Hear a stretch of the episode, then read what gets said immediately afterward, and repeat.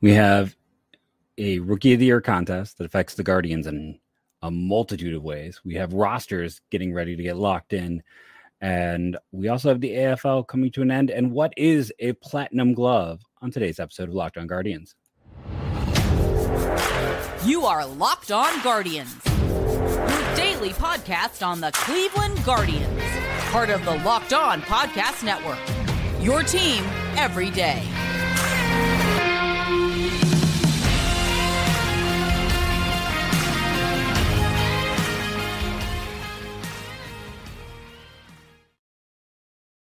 Hello, everyone, and welcome to the show today. Today's episode is brought to you by FanDuel. Make every moment more. Right now, new customers get $150 in bonus bets with any winning $5 money line bet. That's 150 bucks if your team wins. Visit fanduel.com slash locked on to get started today. I want to take a moment and thank you for making Locked On Guardians your first listen today and every day, wherever it is you get podcasts, and to thank all of our everydayers. I know I'm way behind on YouTube comments. Uh, the next time we have a dual show, I will be diving into those to catch up. So let's start with the rookie of the year. I don't think it's much of a surprise. Uh, the last time I did one of these solo shows and they announced who the final three were, I'm like, well, Tanner's going to be second. So what does this mean? What is the overall effect of Tanner Bibee in second place for the rookie of the year? Well, it means that instead of having seven years of team control, the Guardians only have six because he gets full credit for this year. So the fact he came up late, and remember the reason he came up late wasn't service time manipulation. Uh, it was the fact that they had injuries. He was down for you know pretty good reason. He just didn't have a lot of reps. Like that was just the truth of the matter here. Uh, after being drafted in 2021 to get to the big leagues in 2023, that's that's that's mind blowingly fast. So he's down there. He comes up and he pitches great for this team. He's their ace for the year. And now instead of having seven years of control, they have six. So that's that's a pretty big deal there. Um, it will also push up. He'll probably get a bigger part of that pool of money that the MLB teams pay into to reward players who perform well. Uh, like how Steven Kwan, you know, someone who benefited from that extra pool a year ago. It it uh, has the added benefit of players like Kwan and Bibee who did not get bigger bonuses, getting a little more wiggle room and maybe giving them the ability to not have to jump into contracts as quickly. And let's discuss that. So Bibee is someone the Guardian should talk to about contracts. I don't think they're going to go too far down that road. Now, clip save when he signs an extension and I look like a moron, that's fine. But the reason I think that they won't get too far down the line is because I think, you know, a year ago, we saw kind of the advanced stats pointing out that Kwan and Oscar Gonzalez and Andres Gimenez and a lot of players were maybe a little bit luckier than they were good, that there was some regression in there. I really like Tanner Bibee. Again, I was the first person to rank him number one in the Cleveland Guardian system. I'm not saying this to discount him. I'm not saying this to drive down value. I'm not saying this for any other reason other than it exists out there. And we know the Guardians are big into the whole picture of data. Um, Matt Collier, Velocity, he has the Fabio system. And this is all stats. This is not scouting. This is when you go to the one extreme of it. And I don't always understand all of Fabio. But the reason his system, the reason Steamer um, I know Justin talked about the hitters for Fangraphs' Steamer. Steamer's lower on Bibee. And the reason a lot of these advanced numbers are is there was a degree of luck. He did not give up a lot of extra base hits based on the data compared to what most pitchers do who have a higher line drive rate. Line drives are bad. Like that is the most successful thing um, in baseball. Looking at the advanced data, one could argue that that Logan Allen should have had a stronger year than Tanner Bibee, just based on some of that hit hit uh, you know batted ball data, line drive data, things like that. Like in terms of like line drive avoidance, Tanner Bibee was, I'm sorry, no, Logan Allen was worse than this. He was 27th. Bibee was 36 to 100 being good. Uh, the only thing Bibee really stood out when you look at all the data, things like his control numbers, his K rate, his batted ball profile, uh, was his pull avoidance. So, which is big because we know that uh, pulling is also the most successful thing for any hitter to do is to pull the ball. So he makes it hard for hitters to pull, which can reflect some of these numbers being lower. But advanced numbers show that basically at his line drive rate, there should have been significantly more extra bases than there were. And that that is a degree of that luck. And that he is a player where, again, that's why some, uh, you know, Matt Collier in his system is, lower on Bibee, has him like fourth or fifth best pitcher, uh, rookie pitcher in baseball a year ago. Uh, it's why Steamer has him for regression. So, what do you know the Cleveland Guardians don't do? They don't buy high, right? So, if they're looking at this advanced data and is the same data they believe in, and again, I'm not saying this is my view, but I'm explaining what I think I, we see with this front office in general. Is and I'm also not saying they won't ever get an expansion. Well, they won't get an expansion done with Bieber, but they won't get an extension uh, this year. I mean, maybe next year, but I don't think they're going to look for this year. I think they're not going to look to buy high if they feel like this is peak. Now, they did talk with like Steven Kwan a year ago. We know they did talk, um, at least with him, who was a player with high. They talked with Andres Gimenez a year ago. And let's be honest, though, when you look at their recent extensions, Jose was Jose. That's just that's an entirely different situation. Straw, Clase, and Gimenez, two out of the three they probably regret right now. And all three of them were players who had signs that they were you might be getting a deal, but you might also be buying at peak. And Clase, A, I think you're fine with. Again, it was it was a disappointing year. I mean, his number of of uh, blown saves was um, he had more blown saves over the last two years than Chris Perez had in his time here. I don't know how that happens, but that's that's the truth of it. In spite of how good he is, but the straw one, I mean, the straw extension looks terrible now. Um, Gimenez is a lot of money if he doesn't at least be a plus bat. It's great. We'll talk about the platinum glove in segment three and make sure you tune in for that. But in terms of figuring everything out with him, uh, he's a player where the advanced numbers say he's probably going to get hit a little bit harder next year. Much like when we looked at those three Cleveland hitters, like okay, so contact rate with Gonzalez, um, BABIP rates with Gimenez and Kwan, and all of those guys had about a 20 point drop in their production. Now, I'm not to say that that Bibee is going to be 20% worse. I know this should be a celebration because he finished second in the rookie of the year and had the basically the best season since Herb Score for a Cleveland Guardians rookie. But he was also like a like a top 15 pitcher in baseball. I might be wrong in that, but it feels like he was a top 15 guy. So this is saying he might move back to closer to 30, which is still excellent. Still room for this guy to grow. I mean, he's only recently added velocity. Uh, he's still kind of figuring out his pitches. He is still far from a finished product.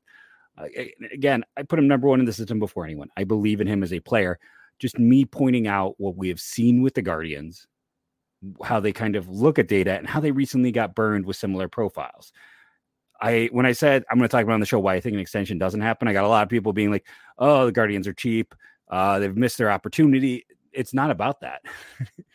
there is absolutely a world because again, Tanner is, you know, he was draft eligible in 2020. He is a, a player who yeah, he can wait and kind of play it all out and see where it goes from hit for him from here. Um, I don't know if they've updated this over at Baseball Reference, but his I don't think it is updated because they no longer say contract status or when he'll hit free agency. You know, he is someone who is, you know, he's going to be 25 in March, and they've got, I believe, six years of control instead of five, instead of seven, or is it that they get six total? So it's either way they have him through age 30. Like he's still going to be amenable to a contract extension. I think Cleveland may not want to rush that. That is just my take on it based on this past year. And you know, he only got 260,000 now. yes, that's a ton of money. That takes me what five years of teaching without spending any a dime uh to to to surpass that.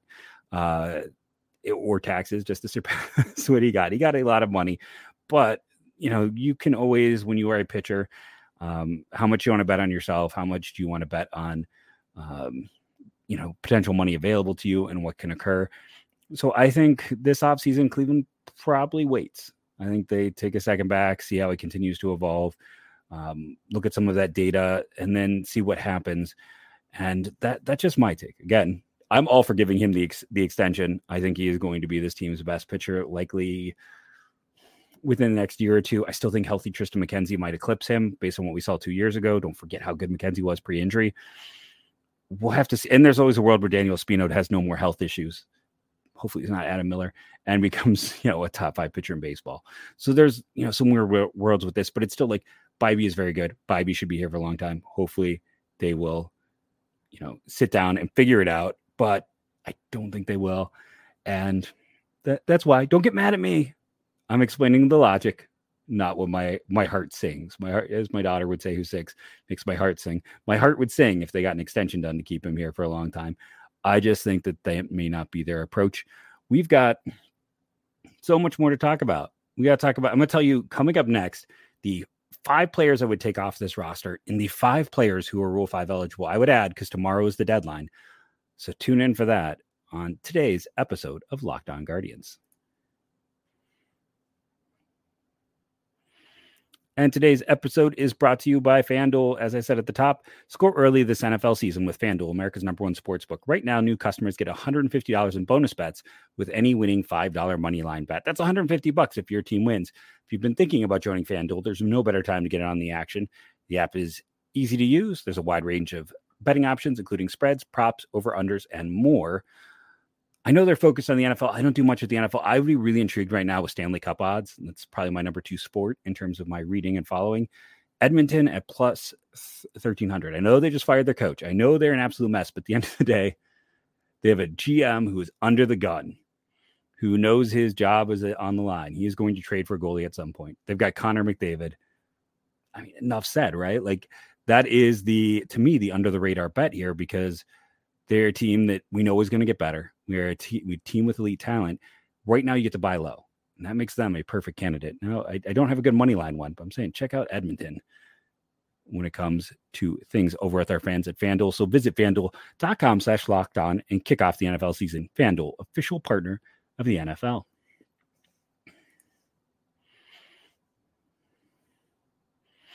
Uh, make sure to check out SiriusXM for all of your smacking the cord over here for watching on YouTube. Distracted me. Sorry, ADD moment. Um, and I have ADD, so that's why I say that. That's not me just being blasé. That's just truth. Uh, for all of your hot stove and information, can we talk about a ridiculous rumor before I talk about roster locks and names to watch and all that fun jive? Jon Morosi saying uh, Ohtani is intrigued with the Braves. He might be. But do we trust Jon Morosi anymore? This is our comment below. Do you actually trust any words out of his mouth since he has conservatively tried to trade Jose one million times since the end of the season? Is is there anything more than clickbait with him? I, I just like I you know I respect that he's bilingual. He was he was a top three guy for me in baseball for a lot of times, but now it just feels like it's all clickbait, and I find it really annoying. It's like, okay, yeah, let's throw Ohtani the Braves, let's throw him the Rangers next week. Let's keep the revolving door going to keep attention. Rant done. Let me know what your thoughts are below in the comments. Rule five. So I thought I'd have some fun with this. Tomorrow, the deadline is 6 p.m. Uh, Eastern, 5 p.m. Central. That's where I am located. Rosters lock. And it is a fascinating year. It's not necessarily going to be a great, excuse me, Rule 5 draft, but there are some names to know. Uh, Justin and I were talking the other day. Austin Shenton with Tampa is one of my favorite guys. Um, former Guardians draft pick out of high school. I thought for sure they're going to take him. He's a guy who had a he was supposed to go to University of Washington, ended up going to Florida International, uh, and you know he had a fantastic cape, and then completely fell apart that year in his draft year, and he mostly played third base, and I don't know if he is, uh, you know, going to be anything more than a DH, but you know, there's a world where he could maybe be a a first baseman. And yeah, Florida Internationals, I thought that's where Logan Allen went as well. So I believe there would have been some overlap with them there. But the guy hit. I mean, he had some absolutely ridiculous numbers. Uh, there's some really heartwarming stories about him and his brother who um, has has special needs. That it, the Athletic had a great story on it. And Austin Shenton, like for Cleveland's inevitable trade, uh, I wouldn't mind adding Shenton. I know, I know, Manzardo probably can only play first base. Shenton probably can only play first base. You can only do so many of these guys all over. Man, Shenton hit the ball hard and just dominated things. And Tampa's got so many hitters. They've got no spot really for this kid to even get an opportunity. They traded Manzardo because, you know, where was he going to go with Diaz settled in and all of their million and a half bats? Aren't we in a situation where if you're Cleveland, you could afford to put a Shenton? I'm not putting Naylor out there again because of the injury risk. It's too high. But a Shenton or a Manzardo in left field, especially because we know as much as we want him to move on from Straw, they're sorry. So we know they're probably we're probably still gonna have Myles Straw. Like let's just be honest. And, and again, fine with him as a 26 man. I think he's probably going to start again next year. Like as much as we don't want that to be the case, I, I think it's going to be the case. But if you got Kwan and you got Straw, like doesn't that open up left field to be just a black hole defensively? Like, can't we put just someone who is a power hitter out there and move on? So that's enough about that. Um, for those who don't remember a year ago, the day of the Rule Five. It took a while for everything to come out, but Cleveland traded Carlos Vargas for Ross Carver to open up spots.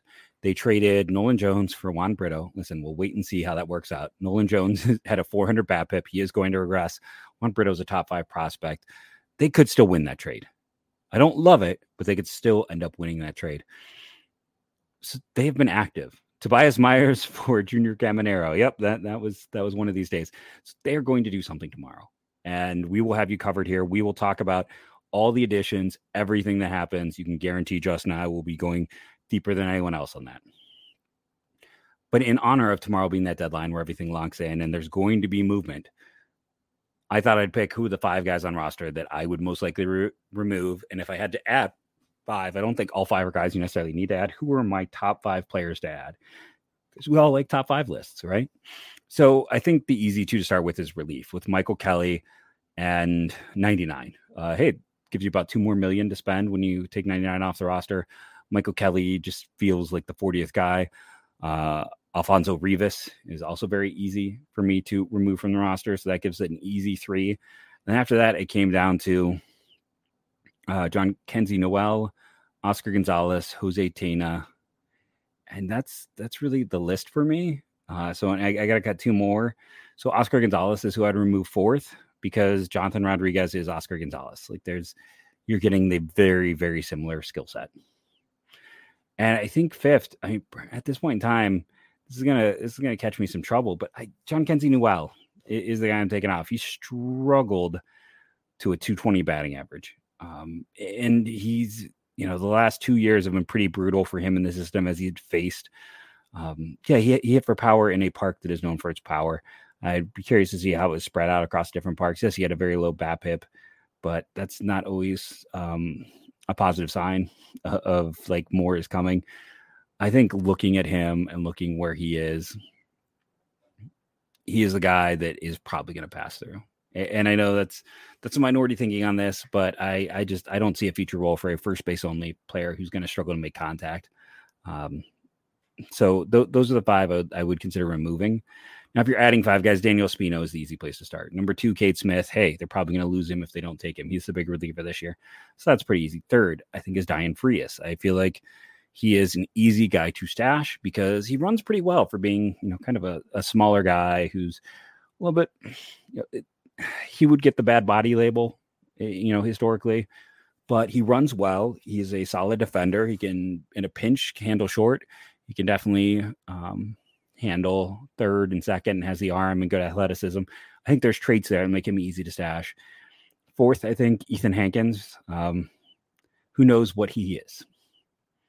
he might be roster fodder, uh, but he does have a live arm. He has had some really good data with that arm.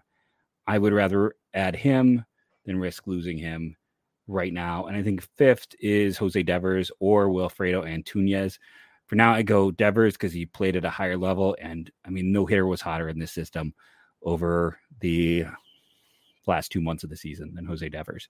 So I'd rather take him and what he showed at the end of the year take that risk on him over Antunez, who was just you know an A ball. Who was uh, for I guess the end of the year in high A, but we don't have as much data with him.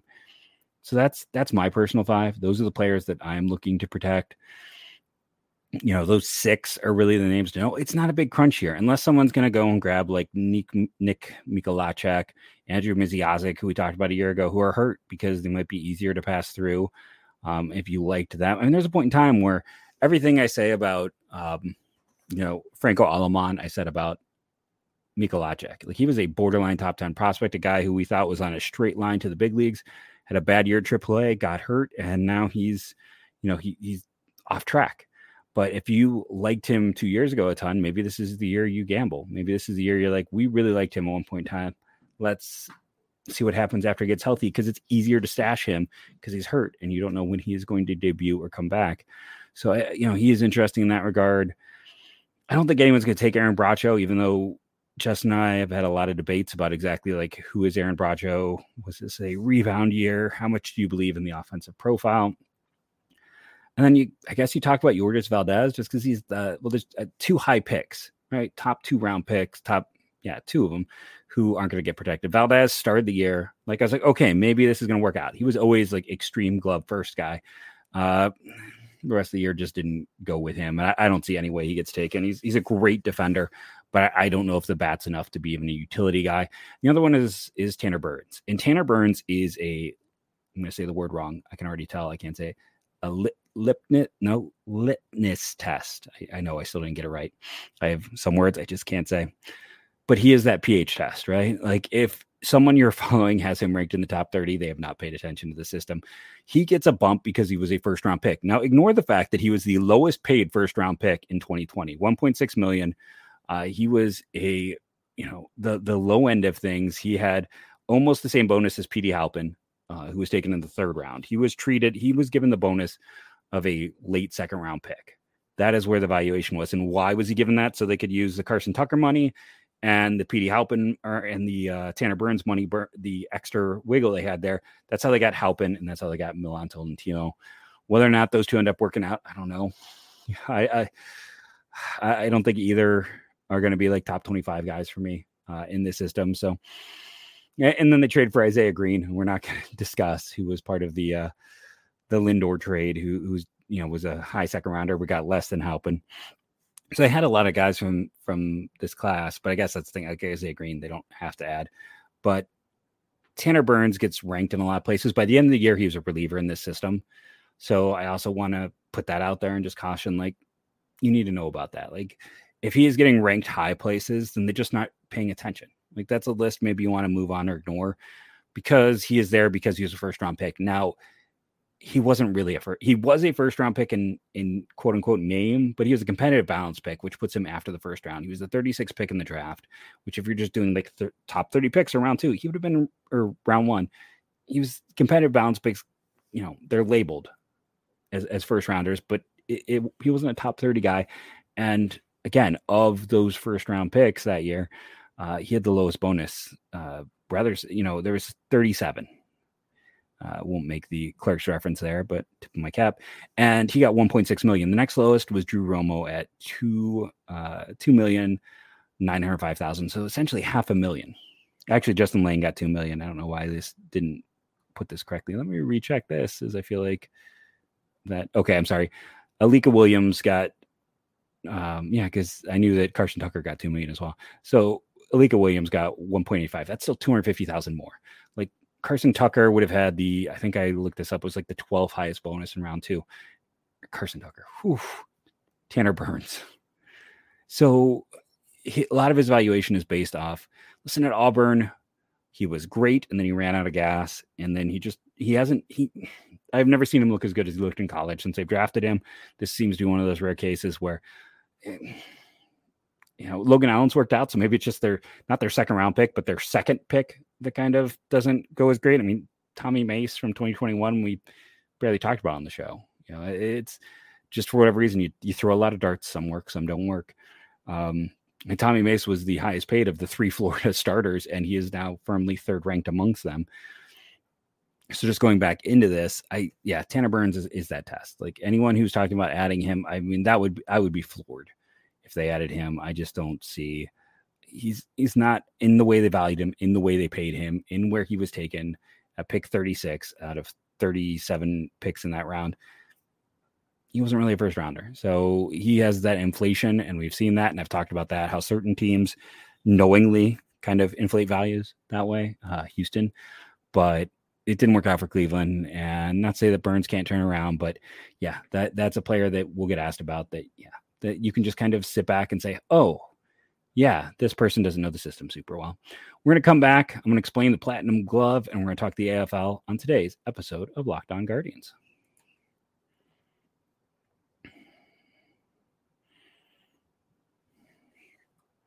I want to thank you all back. Remind you to check out uh, Sirius XM for all things you need baseball. Just type baseball in, type Guardian, see what pops up. You never know what you're going to find. So, Platinum Glove. Let's start there, just so I don't run out of time. Platinum Glove is fan voted, but it's taking advanced statistics of all the gold gloves and saying who's the best defender. I believe Francisco Lindor was the last Cleveland player to get a platinum glove. Um, there are guys like Yadi Molina and Nolan Arenado who have won the award many times. Uh, it is fan voted. It is so super important that at nearly midnight Eastern time uh, is when it was announced it is interesting if Gimenez was not long term signed. I'm sure it'd be something that'd come up in the arbitration process because it is another award. But yeah, it's just saying like who is the best defender in each league overall. Like advanced stats have taken these numbers and bullet them down position by position to give you kind of a you know we talk about WRC plus. What is the weighted value, regardless of position? And then they have fans vote, and Gimenez won, and he is a excellent, excellent defender, and that is why we think maybe he should play short next year again, let me know what you think below. AFL. Uh, so the AFL has has wrapped up. Kyle Manzardo had six home runs in the regular season, which I talked about, and hit another two in the postseason. So for eight total home runs in the AFL, it was a slow start uh, for Chase DeLauter, but I mean, he turned it on. Dude ended up being quite productive uh, overall in in the AFL for a guy who kind of started out slow and then came back. I think he might have ended up with a higher OPS than Manzardo in the end. And they're both very productive. Now, Cleveland didn't have anyone win any awards. There was no, like, I think Jose Tena once was the MVP or the hitter of the year or something like that. That didn't happen. Um, that they, they just didn't have the players up there quite as high when it came to some of the average and OPS stats. Uh, Central Michigan, you know, to get some action. Uh, Jakob Marsee, who was a 2022 pick of the Padres, and one of those guys that I feel like Cleveland should, you know, if San Diego wants pitching, like Mark and Graham Pauley are, are, just names I'll keep bringing up for, you don't have to add them to your 40 man, but are interesting outfielders. But in spite of what I'm saying, I think that DeLauter and Manzardo showed very well, performed very well. It is a hitter league. It is a hitter friendly league. Manzardo was second in the league behind Marsee, tied um, with one other player for the second most extra base hits. He was hitting doubles, he was hitting home runs, and he was just a, a machine. He was he was fantastic. And DeLauter started slow and then really turned it on late, and it's a great showing. But I've talked about before, it wasn't just them. Ryan Webb led the league in strikeouts. Now I've been a big Dylan Smith guy. He finished second in the league. I'm writing him up over at Prospects Live, like Tim Bector's Alabama days. And uh, you know, Ryan Webb was fourth in innings pitched he had a lot of positive stats. He was a little more walk prone, but for a guy who was hurt, who was coming back, uh, it's nice to see. And again, in some respects, his performance is more impressive than the two hitters because it is a hitter haven. This is a situation where we're getting to see Ryan Webb perform, and, and Manzardo's already in AAA, right? Like he is already up there. DeLauter is in high A, I believe, to end the year, and Webb was hurt most of the year and then pitched in high A he was part of that 2021 draft class. He's a little bit behind where the other pitchers were because of health. So we get that opportunity to kind of see how he's performed and what he did. And some of the relievers had decent showings. I don't think anything that's going to lead to someone being rostered, but definitely things to check out uh, when it comes to just the way that uh, players performed out there. Because again, the Arizona Fall League, for those who missed my earlier spiel when we started talking about it, it is an offensive heavy league. And the best of the best pitching prospects don't often get out there. There were some really good ones this year, but what we see is a lot of players. Again, Jose Tena hit like 400 there uh, when he was in high A the year they needed to roster him. Uh, some young hitters can really perform well. It is a hitter haven. So I am more interested in seeing Kyle Manzardo like just hit the ball extremely hard because that is what he was focused on this year. That's why he had some number regression earlier in the year because the focus wasn't on contact, it was on exit velocities and hitting the ball harder and showing that power that is there.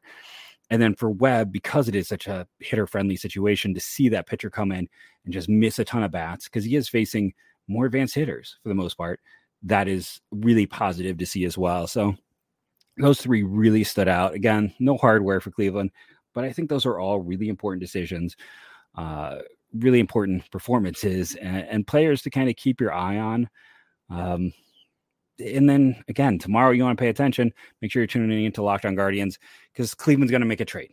I can guarantee it. They, they, we haven't had one of these deadlines for the you know locking in your roster for the Rule Five draft. It's been a few years that there hasn't been a trade. I feel like we've had a trade at least last three years in a row. I could be wrong. Beaver Dog, uh, let me know. One of our everydayers who's very good with the, the minutia that I miss out on. Uh, I will let, let everyone else know tomorrow when he corrects me. But they make deals on roster lock day. So 6 p.m. Eastern, 5 p.m. Central. Though we didn't find out about, I believe, the Nolan Jones trade until almost seven. So information can be slow to come across, but we know Espino's getting added at least. I think Cade Smith as well. That may just be it, which means two guys are coming off. So there's going to be moves. Could be trades, could just be releases, but we typically see some kind of trade happen. I would not be shocked if they went out and made a trade for again someone like Austin Shenton, who they have known who had great cape data, da- data, data, and who could be someone who could potentially help them in a year who might be blocked. And they love making these trades with Tampa that blow up in their face. Uh, so we'll see. Maybe Manzardo helps even it out. And I really do like Shenton, so I don't want to seem negative there. But they're going to do something, and no one's going to have you covered by our Locked On Guardians. So tune in, Justin. We'll be back tomorrow. And tomorrow's episode is all about Rule 5, what's being locked in, what the roster is looking like, why they did what they did, and getting to know potentially some new prospects or players in the Cleveland Guardians organization. Thank you all for rating and reviewing, downloading. It helps being an everyday listener, part of the Locked On Guardians team. And as I always say, go, go, Guardians, go.